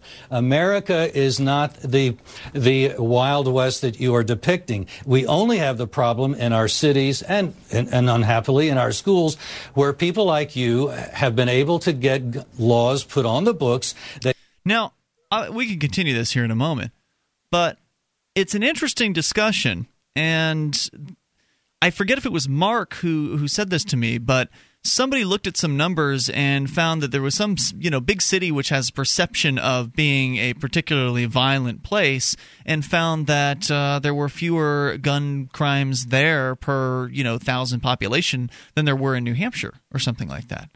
Yeah, I believe that was me last Friday that pulled up that weird statistic from the 10 years, I think it was between 1999 and 2009. It was New York State. Okay, New York State. And the state of New Jersey had less murders per 1,000 than New Hampshire. Gun murders? Yes. What does that mean? Well, that means that New Hampshire, with the population of, just over 1 million people... About 1.3. ...had roughly 10 murders per year during that 10-year period, where these other states with drastically larger populations had, I think it was like 1 per 1,000 less, but then when you multiply that times... the several million in New Jersey and 20 million or whatever it is in New York, it's a far greater number of murders. So the crime numbers in total are greater, but the per thousand lower in New York. I mean, that's almost shocking. Yeah. But again, that's New York, the entirety of New York State, not just New York City, because there's a lot of New York State where... there's not a lot of people that live there, which means not a lot of crimes are happening and also not a lot of gun-related murders. Well, now, New Hampshire is one of the more gun liberty-oriented places as far as guns are concerned. And when you go to the Vision of Humanity chart at visionofhumanity.org, it's got a neat graphic. There's one for the U.S. and there's also one for globally. It's the Global Peace Index and the U.S. Peace Index. And so I don't know what statistics you were referencing, but this particular peace index has determined that New Hampshire is the number 3 most peaceful place in the entire United States. And it's just barely behind Maine and Vermont. That sounds accurate to me. So Maine and Vermont, very peaceful. New Hampshire, very peaceful. And then New York on this list. Just to kind of go down here, let's see, New York, I'm just going to pull this up, 31, number 31. So I just want to make sure we put this into perspective. Maybe there are a handful more, per thousand, like what was it, 1 per 1,000 more in New Hampshire? Something like that. It was either what, it was definitely less than 1.5 per 1,000. I wonder about that because I'm looking here at the chart. And again, this statistic was from 1999. It was a 10-year period. I see. From 1999 to 2009. In this, this is a really useful chart over at visionofhumanity.org because they actually have years, so you can look year by year by year and watch the rankings of the states. And I think change. You can also break it down to metropolitan area in there as well. That might be possible. Just looking at the state level, though, in 2010, which is the most recent year for which data is available, the homicide rate in New Hampshire is a 1.00, which is, I believe, the lowest rating that you can receive in this chart. The homicide rate in New York for the entire state is 1.98. So according to this information, at least today, New York is nearly twice as dangerous. Yeah. So, how can you even rely on any of these statistics? How do you even know? It's one of those things of statistics are done in such a way to where it can tell whatever story you want it to tell. I'm just going to change real quick here and look at New York in 2000, the year 2000, actually scored number 37 there. So New York is actually a little more peaceful today than it was back in a decade ago in the year 2000. But by comparison, at that time, New Hampshire was still ranked number 3. And at that time, New York's rankings were... I just can't understand how, this one chart here makes it pretty clear New York's a dangerous place, but that the statistic you saw makes it sound like it's safer than New Hampshire. And I believe the statistic that I pulled up was actually federal census data or FBI data. The difference here being New York at number 37 with a homicide rate of 2.14 and New Hampshire with one of 1.15. So even New Hampshire has become safer over the last decade as well, going down from 1.15 to 1. Check out this chart. I think it's really useful. And also the Global Peace Index is on there as well. So not only do they rank each state as far as which state is the most peaceful, but also they rank each of the countries. And the U.S. ranks in at number 58 out of the entire world. Not a very peaceful place in comparison to some of the other places in the world. And isn't that an important thing, is to, have a peaceful place to live? For me, it is, at least. Your thoughts are certainly welcome at 855-450-FREE. That's the SACL-CAI toll-free line. So... Oh, and by the way, also picked up a bit of an interesting piece of information. We can continue maybe with Piers Morgan here in a moment. But the licenses we were talking about before, gun carrying permits, there was a guy who called in from Michigan saying that theirs was a 5-year permit and it was $100 basically. Yeah. So broke down to about $20 a year. New Hampshire's is a $10 permit and it lasts for 4 years. So New Hampshire's is $2.50 per year. And I still think it needs to go away entirely, because people shouldn't have to beg in order to exercise a right. 855-450-FREE, that's the SACL-CAI toll-free line. You take control of the airwaves here. Bring up whatever's on your mind. Hour number 3 is coming up, and Voluntarius have apparently made the list over at the Southern Poverty Law Center. We'll tell you more coming up. Why did you move to the Shire? I moved here to the Shire because there's other people around who take liberty just as seriously as I do. I moved to the Shire because I saw videos of people challenging authority and thought that I could get support myself. It called to me, like, do this right now. I wanted to be around people like me who got it. And once I got here, I knew there was nowhere else that I wanted to be. Immigrating to the Shire was easy. I was instantly plugged into a community of individuals who also care about peace, liberty, and justice, and are willing to do something about it. The people here are awesome, loving, and positive. It was for the adventure and for the feeling of something important is happening here, and I just wanted to come to sort of be part of that. Visit ShireSociety.com to read and sign the Shire Society Declaration and learn the reasons why, if you love liberty, you should immigrate to the Shire. Plus, add yourself to the Shire map at ShireSociety.com. That's ShireSociety.com.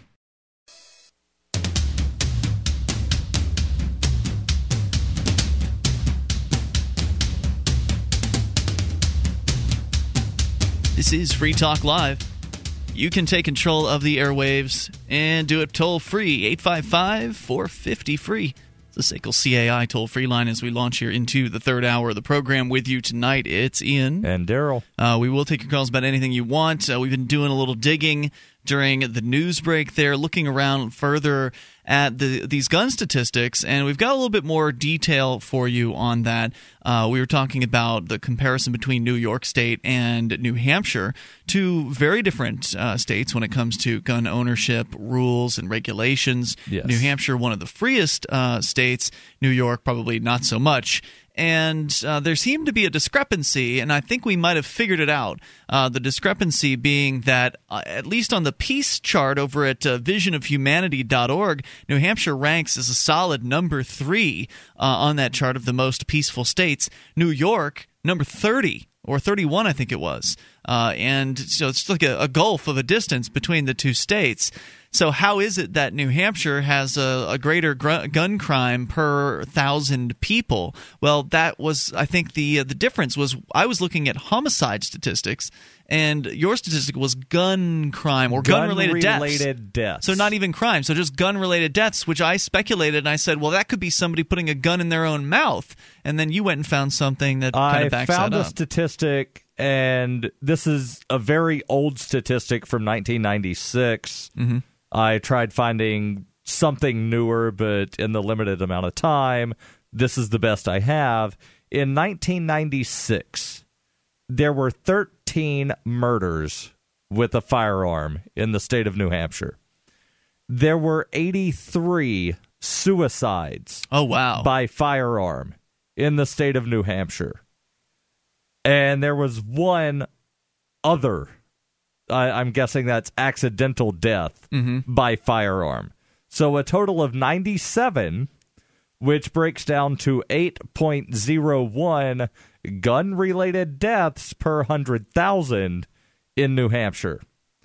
New York State, on the other hand, had 892 murders with firearm, and they had 488 suicides, 38, I guess, accidental, 10 something else. So New Hampshire has a much greater ratio of suicides than it does actual murders. Yes, and in 1996, New York had a 8.48 per 100,000 gun death rate. So it was 8 for New Hampshire and 8.4? Yes. So when you actually, I was looking at the global peace chart here to kind of confirm these numbers. Visionofhumanity.org, really useful charts and information. The homicide column shows in 1996 that New Hampshire had a 1.13 rating for homicide compared to New York, which was rated at 2.9. So almost 3 times the murder rate. According to this chart. Yeah, and according to this chart, New Hampshire 1996 was 1.01 homicides by gun per 100,000. New York had 5.64. Yeah, so that's a huge difference. I think we cleared that up to some extent. But dig up the numbers yourself. Don't take our word for it. 855-450-FREE. Let's continue with Sam in Texas, listening to LRN.FM. Hey, Sam. Hey, good evening, gentlemen. What's on your mind tonight? I want to talk about the sun, the impact that that has on the Earth, and if we have time, how UFOs may even be connected into this equation. Okay. So currently, we're in solar cycle 24.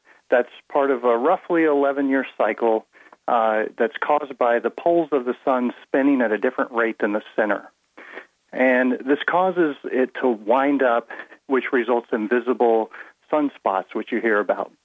And those can grow, they can merge together, they can cause large filaments, which can result in eventually a CME or a coronal mass ejection, which you hear about, and those affect the Earth here by creating things like the northern light. Is that a solar flare? That is also a solar flare. I guess a solar flare is a softer CME. A CME is actually spitting out high-energy particles, whereas a solar flare is more like a burn-off, if that makes sense.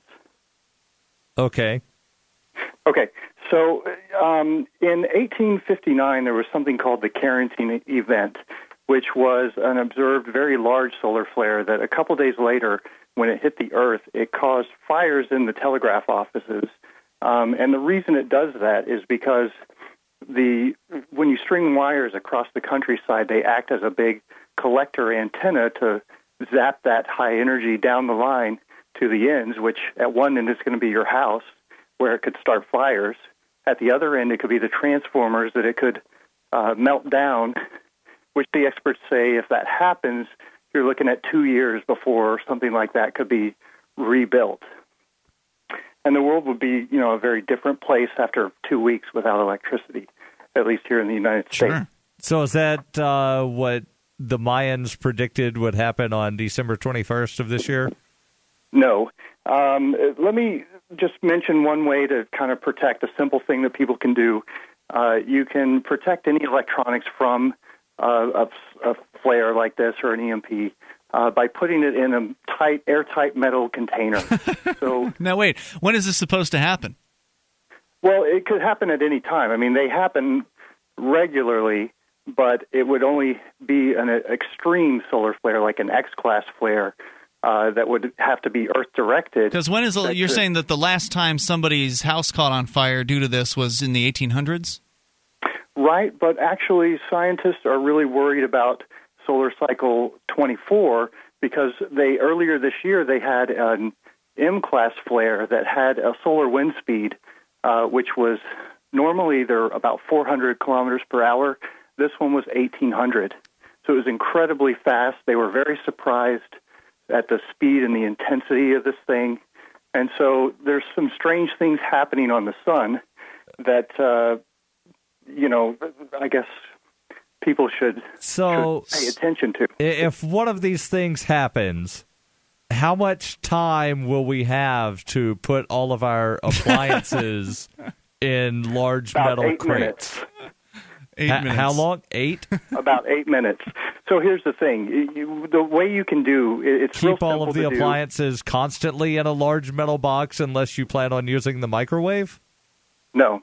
What I've done is I've used something like a galvanized trash can. You can use a cookie tin for something smaller. And in my trash can, I have things like radios. I have LED flashlights as well as LED bulbs because if you're running on batteries, mostly you're going to want low power draw. I have a rechargeable battery charger. I have, various things like that, thumb drives, hard drives with pictures and music and audio books and things like that on it.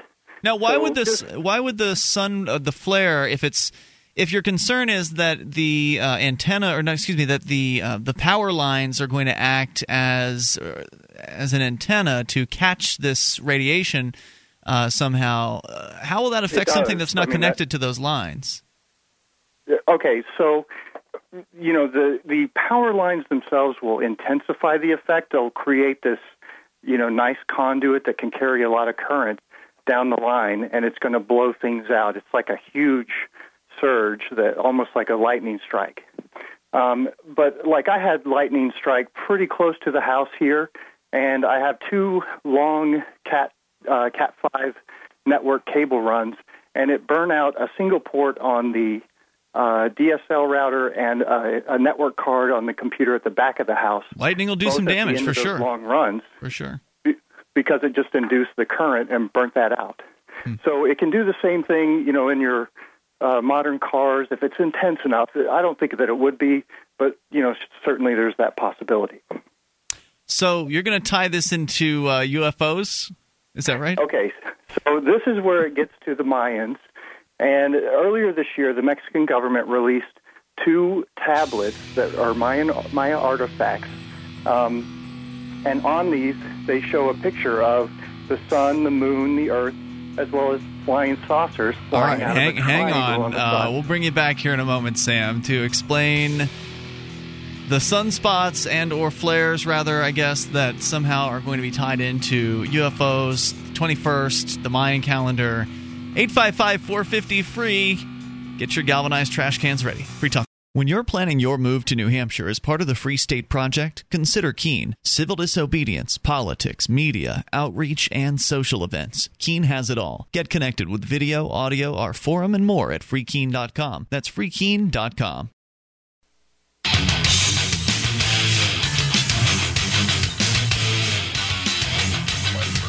Free Talk Live, toll-free number tonight for you to bring up whatever you want. 855-450-FREE, the SACL-CAI toll-free line, 1-855-450-3733. Join us online over at freetalklive.com. All the features are completely free, so enjoy those on us. Once again, that's freetalklive.com. And with you tonight, it's Ian. And Daryl. Daryl is here courtesy of his website, FPP.cc, where you can order his brand new book. You can also follow him in audio format as he does the Freedom Minute, which is a weekly newscast that you do on, a 5-minute per week basis. And you also read the news from copblock.org and the Police Accountability Report. Are both of those available over at FPP.cc?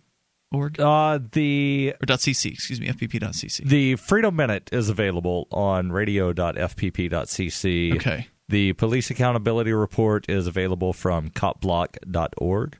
Excellent. You should go there and get more of Daryl as we go back to the phones here in a moment. Want to first tell you about something that whether the sun we're going to talk to Sam more about his sunspots or solar flares idea and apparently how it ties into aliens here in a moment. Whether or not those events come to transpire, it's always a good idea to be prepared as far as, you know, natural disasters are concerned. I don't know about solar flares, but hurricanes are a realistic possibility, and blizzards and other natural, you know, disaster scenarios that it could be helpful to have some food around for.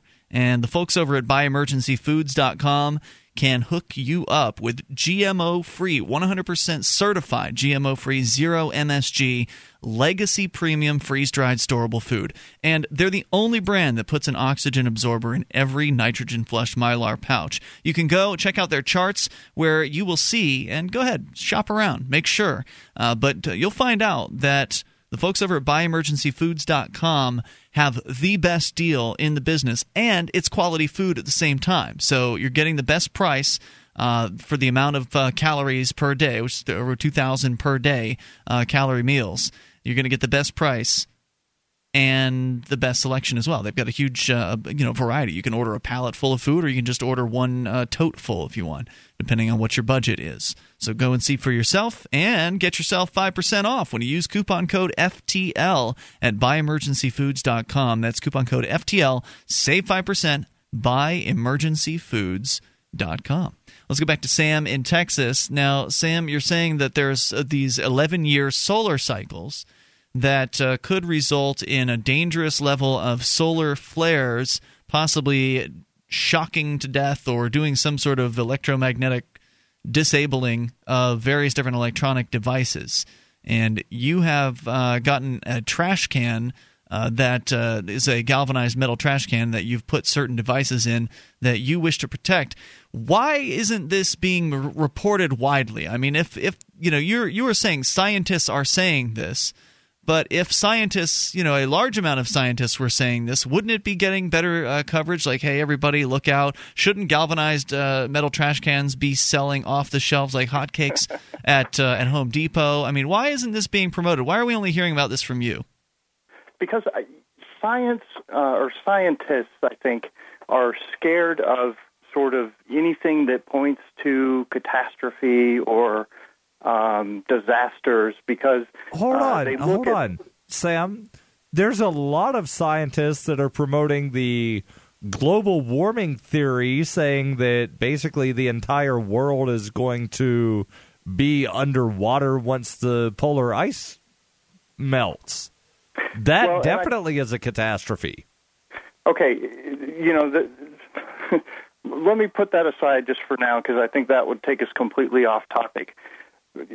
In a lot of fields, in some ways, by challenging the established theories, by presenting evidence that upturns long-held ideas and creates the potential for catastrophic events, that's viewed, I think, as emotional by a lot of scientists, and you're not supposed to have emotion in science, so they tend to shy away from it because they're afraid of the ridicule. And I think with global warming, that's sort of. So are these scientists secretly getting prepared for this? I mean, are you saying that they believe this, but they're afraid to talk about it? So they're just going to let everybody have their electronic devices, you know, disabled? There are some scientists who talk about it. I don't think that they're putting all of the pieces together. I think they're operating under sort of an environment that's an assumption about the universe that is not valid. And out of that, they're sort of, not realizing the full potential of the universe that we're living in. Well, call me a skeptic, but tell me more about the UFO thing. So there's tablets that have been released by the Mexican government, allegedly. Go ahead. Early this year, they did that. And what the tablets show are planets, the sun, the moon, the earth, and these little classic flying saucer shapes flying out of it. And there's, in one case, a call-out that shows the little bubble on top with a little being in there to make, so it's perfectly clear that there's somebody in this little ship thing that's flying out of the sun. And on the other one, it shows a triangle, a dark triangle on the sun that the ship is flying out of. Well, a few months after that, you can go on YouTube and search Soho black triangle. This huge oblong triangle appeared on the sun and then disappeared. They've never seen anything like that. It just, happened, and nothing has happened like it since until this week, where three solar or sunspots appeared in the shape of a perfect triangle as well, or pretty close to it. And so that's something that's rather unusual as well. What do you think that means? I mean, are the aliens preparing to invade on Friday, or what's going on? I don't think so. But, I think what it points out is that whatever this meant, the triangles appearing on the sun, it was significant enough for them to make this tablet and put it away somewhere safe for future generations. Why is the Mexican government releasing it in 2012? Good question. Maybe there was a documentary film crew that went down there and was working on this, so it may be part of that they're putting this information out. It may be related to 2012 and the end of the Maya calendar. Are you doing anything to get ready for Friday? Or you didn't say the world was going to end. You just think there's going to be a consciousness shift, right? I think it's much bigger than that. I think there will be some earth changes down the road, but it's not something. The day is really a window. It's sort of a shift into a new period that I think will have some turmoil and some earth changes. I think the sun affects the weather on the earth, and I'll call in and talk about that another time and really explain how I think the earth is actually expanding. Thanks for the call tonight, Sam. Appreciate hearing from you at 855-450-FREE. That's the SACL-CAI toll-free line. Well, Daryl, are you convinced? Are you going to go get a trash can? No. I do agree, though, that the sun affects the weather on Earth because every morning, it brightens up the sky. Burns off clouds. Yeah. Things like that. Absolutely. I'm not going to go either, and maybe some solar flare will happen, and all of our technology will be disabled, and Sam will be getting he'll be getting the last laugh on that point. Of course, we'll never be able to talk to him again because all of our phone lines will be completely kaputz, and we won't be able to do a show anymore at that point. God, what'll I do with my life if that happens? More coming up. You can take control here. It's Free Talk Live. Bring up anything. Do you have a website or product that you make available to people nationally or even internationally? Free Talk Live is heard on more than 100 radio stations and 2 XM channels. FTL's also been voted 5 times the best political podcast of the year and 4 times been named to Talkers Magazine's Heavy 100 list, the 100 most important radio programs in the country. We can do ad packages for you from as little as $500 a month on up to $3,000. I'll work with you to customize a package that will work within your budget. Contact me, Mark, at mark@freetalklive.com.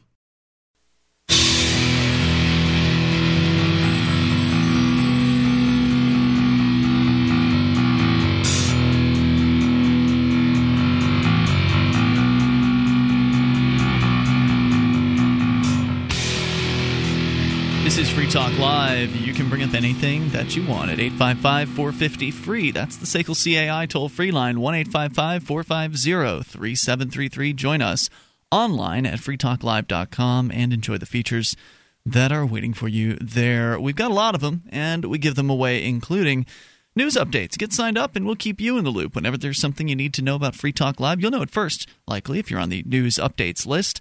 You can follow us via email, also Twitter and Facebook, over at news.freetalklive.com.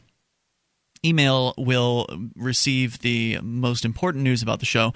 Twitter and Facebook receives that as well, plus updates during the show, where we'll sometimes post show prep, observations, questions for you to respond to, and maybe share those on the air as well. So go to news.freetalklive.com and enjoy. It's all free, of course. News.freetalklive.com. We were talking with Sam a moment ago about kind of a theory, scientific, perhaps, theory involving solar flares, where they allegedly could possibly provide some sort of a disabling of electronic devices and the gateway for the aliens. And he did end up tying it into to aliens, but you know, just the first part was it's really hard to take it seriously. I mean, I love Sam. I know him personally. He moved here to New Hampshire for a while before deciding to move to Texas. Where he's building a farm and kind of preparing for disaster, and I just don't live in that world. I don't want to live in that world. I think it makes sense to be prepared to some extent, like we mentioned before, buy emergencyfoods.com. I mean, it's just sensible to have some food around for a natural disaster or something like that. Those things can happen, but to prepare for some kind of solar flares that are supposedly going to disable electronic devices. It seems to me that you can go too far with it. And I don't know, maybe Sam's right, and we're all going to have our cell phones shut off, and we're not going to be able to use the internet at some point, in which case I guess we'll cross that bridge when we come to it. Our board operator came up with a great point. What's the point in putting radios in the metal trash can if you're not going to be able to listen to anything when you take it out? You're not putting in a receiving radio. You're putting in your two-way transmission radio in the hopes that somebody else also had a metal transmitting trash can. Radio in a metal trash can. In which case... And then you have to hope that they're within the receiving range of because the repeaters are going to be down. I mean, that's a great point, because... I know a thing or two about two-way radio transmission, and like ham radio operators have these things called repeaters, where if you are transmitting in a certain area and you're on the channel that the repeater is on, it will then repeat your transmission at a higher wattage so more people can hear it. Because if you're just on the ground with a two-way radio, a handheld, you're not going to be able to talk very far with it. So the repeater extends your range and makes it more likely that somebody will be able to pick up your transmission. But those repeaters aren't sitting in metal cages, so if the solar flare thing happens, as Sam is predicting, that all of the repeaters will be taken out. So you'll only be restricted to who can hear your handheld receiver. Unless you can build a big, giant metal trash can container type thing in less than 8 minutes to cover the repeater. Right. So odds are good you're not going to be able to talk to anyone. And let's say that the solar flare... knock out all of the electronics on the UFO spaceships? Well, in theory, they would be smart enough to build their electrical devices to stop that from happening. I mean, if what Sam says is true, the aliens are somehow close to the sun, so the solar flares would affect them greater, I would think, than they would here on the Earth. But, putting that aside, just the practicality or the impracticality of all this, looking at that aspect of it, I think is interesting and instructive. I don't want to live into that future. I don't want to prepare for that future, because I think it's a scary future, and one in which I don't want to even believe is a realistic possibility for my life here. But let's say that the unexpected does occur, and that Sam's absolutely right. And this, solar flare strikes, electronics are taken out. Sam is able to open his trash can and remove from it the various electronic devices that he has stowed away in there. But what good will those electronic devices do if there's no one else with which you can interact with? Like, if the internet's been shut down by this, what good is putting a laptop with a flash drive in there if nobody else can talk to you?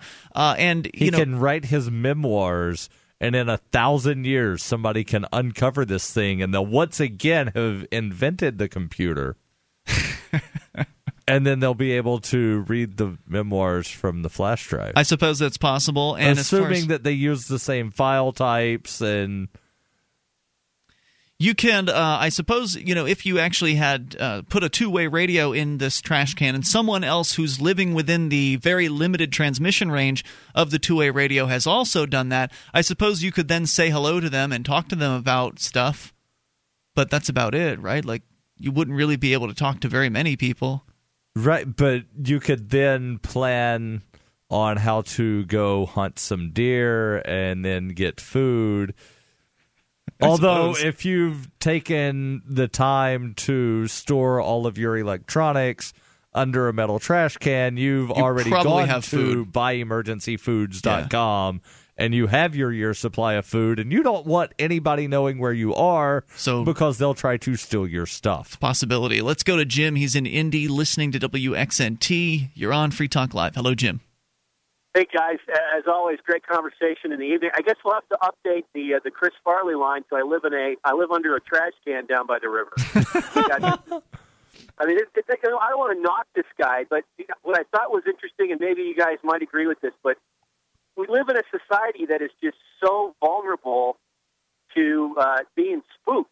You know, every day in the paper, and you guys got him on this because you made the comment about global warming, you know, and what is that doing to people? And since so many people out there, and this is what scares me, and I know it scares you guys too, don't take the time to read, don't take the time to learn stuff. They're really vulnerable to these things, and there you go. There goes the paranoia. There goes all this stuff, and hence we're talking about Friday with the Mayan calendar. Well, I get where you're coming from, but Sam has taken time to read. In fact, he's taken so much time and read so much. You know, he's got all kinds of information that I barely even have a grasp on. It's just that the stuff he's reading tends to be of a paranoid nature and of a, you know, worst case scenario kind of nature. And I don't really like that. You know, that's not the mindset that makes me feel good. But don't you think though? And okay, credit to him for educating himself. But then there's the rub though. You got a guy like him who does take the time to read. And, you know, you may question what he's reading and what he's filling his mind with, but then he's talking to people out there that are watching The View. He's talking to people that go to TMZ to get their news, you know? So how does that balance out where he can have a rational conversation with some of these people, you know? It's just, it just seems we're very askew, and I think that just leads to problems. And, you know, that's where I just wish people would start taking the time to pay attention to things and not go with sound bites. Maybe take the time to read a book from time to time and learn something. Good suggestions, Jim, and thank you for the call tonight. I appreciate hearing from you. 855-450-FREE. That's the SACL-CAI toll-free line. Cole is listening in Austin to GCN Live online. Go ahead, Cole. Okay. I'm an electronics communications technician by trade. Okay. And, the thing is, with a lot of systems, they have a safeguard in effect to their filters they install online for the transmission, and then you can harden the actual device from the thing. And then once an EMP goes off, you just change the filter out and it works again. So, are you saying that we don't have anything to be concerned about regarding solar flares, or is Sam, you know, is he on anything there? Well, Sam is definitely on something because most of the consumer electronics do not have capability built into them.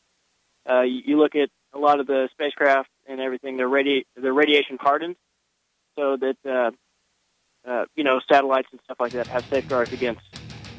Are you afraid of solar flares affecting electronic devices? I wouldn't say I'm afraid of it, but I am aware of the dynamics of what that would look like. So have you haven't gone out and taken these drastic preparation measures? Well, I mean, you can only for what you can afford, really. As a professional, if you've got more you want to share, hang on. 855-450-FREE. You take control. It's Free Talk Live.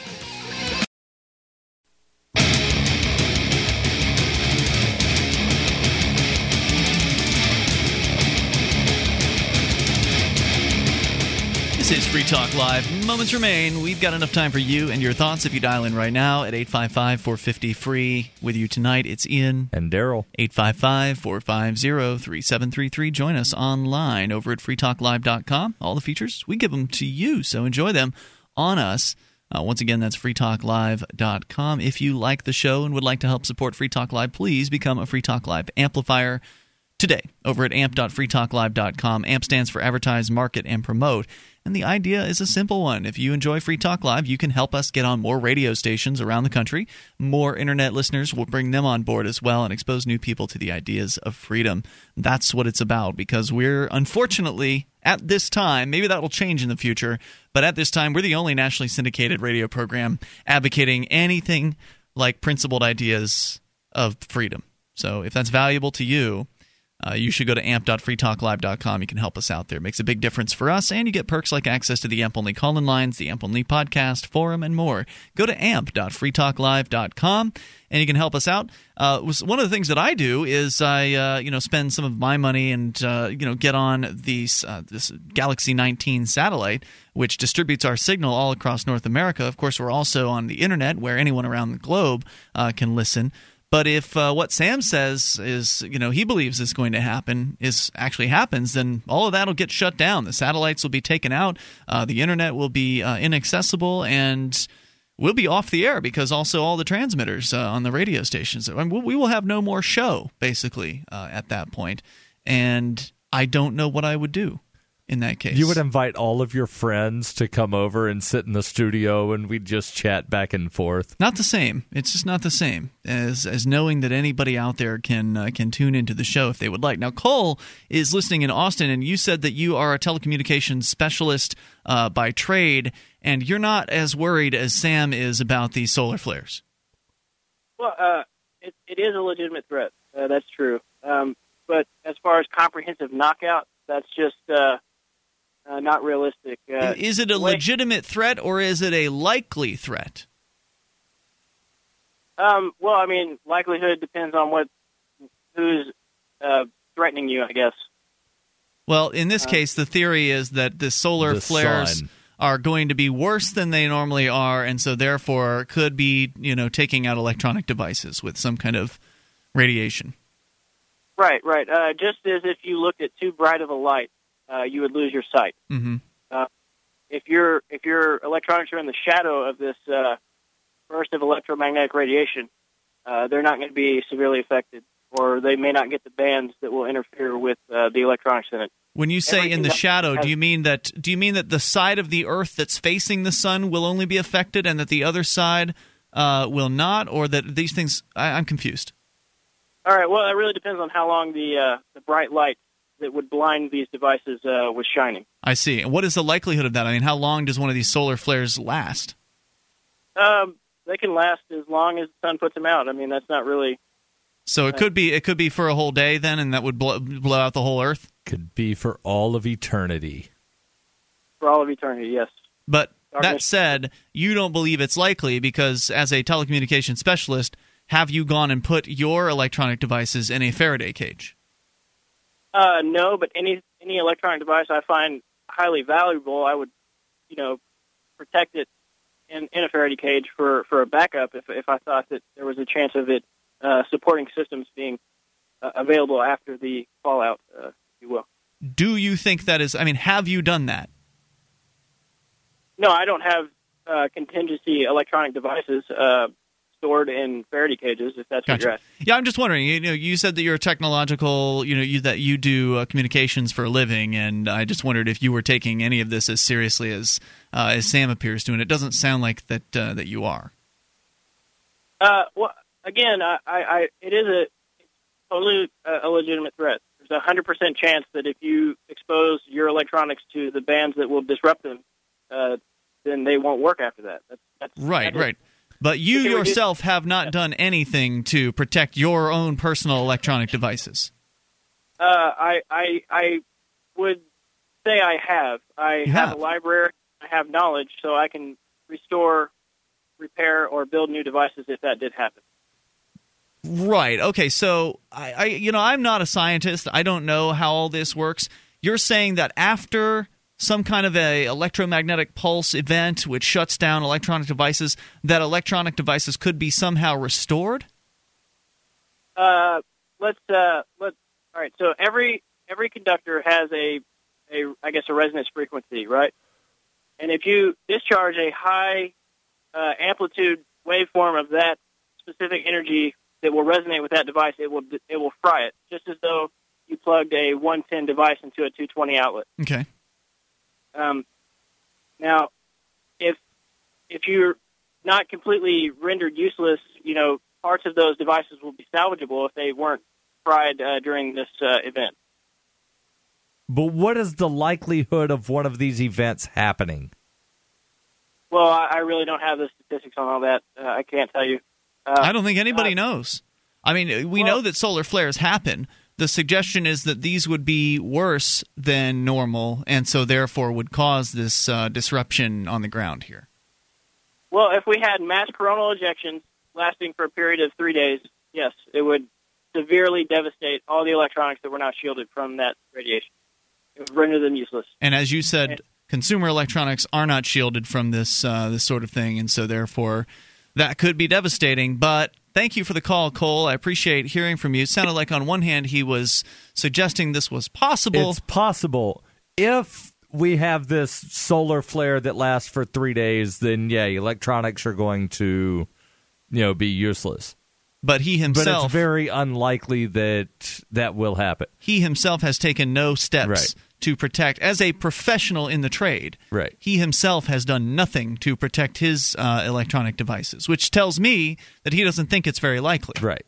Because if he thought it was likely that everything was going to go zap, you know, tomorrow, then you do something about it. Yeah. So 855-450-FREE, the SACL-CAI toll-free line. There's more, you know, you can go and find all manner of predictions. The folks over at naturalnews.com have a fear-mongering article here about how they believe civilization will end, which they suggest could come from some sort of electromagnetic pulse like we're talking about here, saying that all communications will be obliterated, what would happen in a world with no electricity. And then carrier pigeons. And then they talk about how it would be complete chaos, looting, violent crime, and runaway fires. And I don't doubt that. I mean, in a world without electricity, people are going to freak out and probably freeze to death as well. I mean, it would not be good to be in New Hampshire during the wintertime with no electricity. Definitely not. Yeah. I mean, I don't have the wherewithal or the ability to begin imagining what survival would be like in a wintertime environment without the ability to, you know, burn oil and things like that. Fires in the basement and contain it to where the smoke goes up the little stairwell. What is that little stairwell called that goes from the outside into the basement? That's the bulkhead. Yeah, we don't have those in the South. Down south. Right. It's like there's a little stairway. It looks almost like what you would think a tornado shelter type thing. Yeah. No, I don't think that you can really do that, Daryl. Build a fire in a basement. That's not. Oh really code enforcer would come over. And we already have enough problems. I just don't think that's going to cut it. I mean, you're not going to be able to direct the smoke out the bulkhead. That's just not going to happen. You would probably have a very difficult time with that. And also, you know, everybody would be rushing to get all the wood too. So you'd have a real dangerous situation where all of a sudden, you know, every house that never needed wood needs the wood, because most of the houses are using non-wood based heating like oil, and for that you've got to have something, you know, that can burn that oil and do it to the point where, you know, it would be really bad. I don't know what I would I don't know if I want to live in that world. You know, I don't know if I would want to live in the world where it's only about survival, because what's the point? So would you kill yourself? I don't know. Or would you go to Costa Rica? I would probably try to make it down south or something like that, but then so would everyone else, and it would be it could be a real nasty situation. Free State Bermuda. I don't. Thinking about it, trying to even think about it is it's mind-boggling. I might take my own life at some point, you know, because I don't know what the point of life would be. I mean, if all it is just barely scraping by from one day to the next and having to spend all of your time just, you know, scavenging nuts and berries and killing small animals in order to cook them over a spit, I don't want to live in the caveman world. There aren't nuts that grow in New Hampshire. No, I'm just saying in general. Unless you're talking about some of the natives that really don't like us. I'm just saying in general. I would have a real tough time with that, and that's why I don't want to even think about that future. Gatherer don't want to even sound fun. Don't. Right, that's not the world I was born into. It's not the one I'm meant for. You know, We'll see you tomorrow night. Online in the meantime at freetalklive.com, unless, of course, the world ends. See ya. Is there anybody you've forgotten on your Christmas list this year? How about ones that you won't see this holiday season? Are there friends or family that live far away? Do you know there's an easy and simple way to show them you're thinking of them this holiday season? You can send them a bouquet from ProFlowers.com. Right now, we've got a special of the Free Talk Live special on ProFlowers is a beautiful arrangement of a dozen candy cane roses. They're red and white roses with some baby's breath in them, and they come in their own beautiful vase. And you can send them, to anybody on your list who needs some flowers. I'm sure that mothers and sisters and aunts, those folks would really love it. Girlfriends certainly would love the candy cane roses. Use coupon code FTL to get this great deal. It's $24.99, and you get quite a bit off of the regular retail price with coupon code FTL at proflowers.com. And you can upgrade to 18 candy cane roses in a bigger arrangement with gourmet chocolates for just $10 more. It's really stunning with them all together. Pro flowers are guaranteed to stay fresh for a full week. They're not the kind of flowers that are just going to show up and start turning yellow immediately. Or you get your money back if it's if that doesn't work out for you. So go to proflowers.com or call 800-PRO-FLOWERS and mention FTL. When you go to proflowers.com, you look up in the right-hand corner. There's a microphone, and you just type in FTL there. It's proflowers.com. Click on the microphone, type in FTL, and the order expires on midnight on Friday. Christmas is just a few days away, so go to proflowers.com, use coupon code FTL, or call 800-PRO-FLOWERS and mention FTL.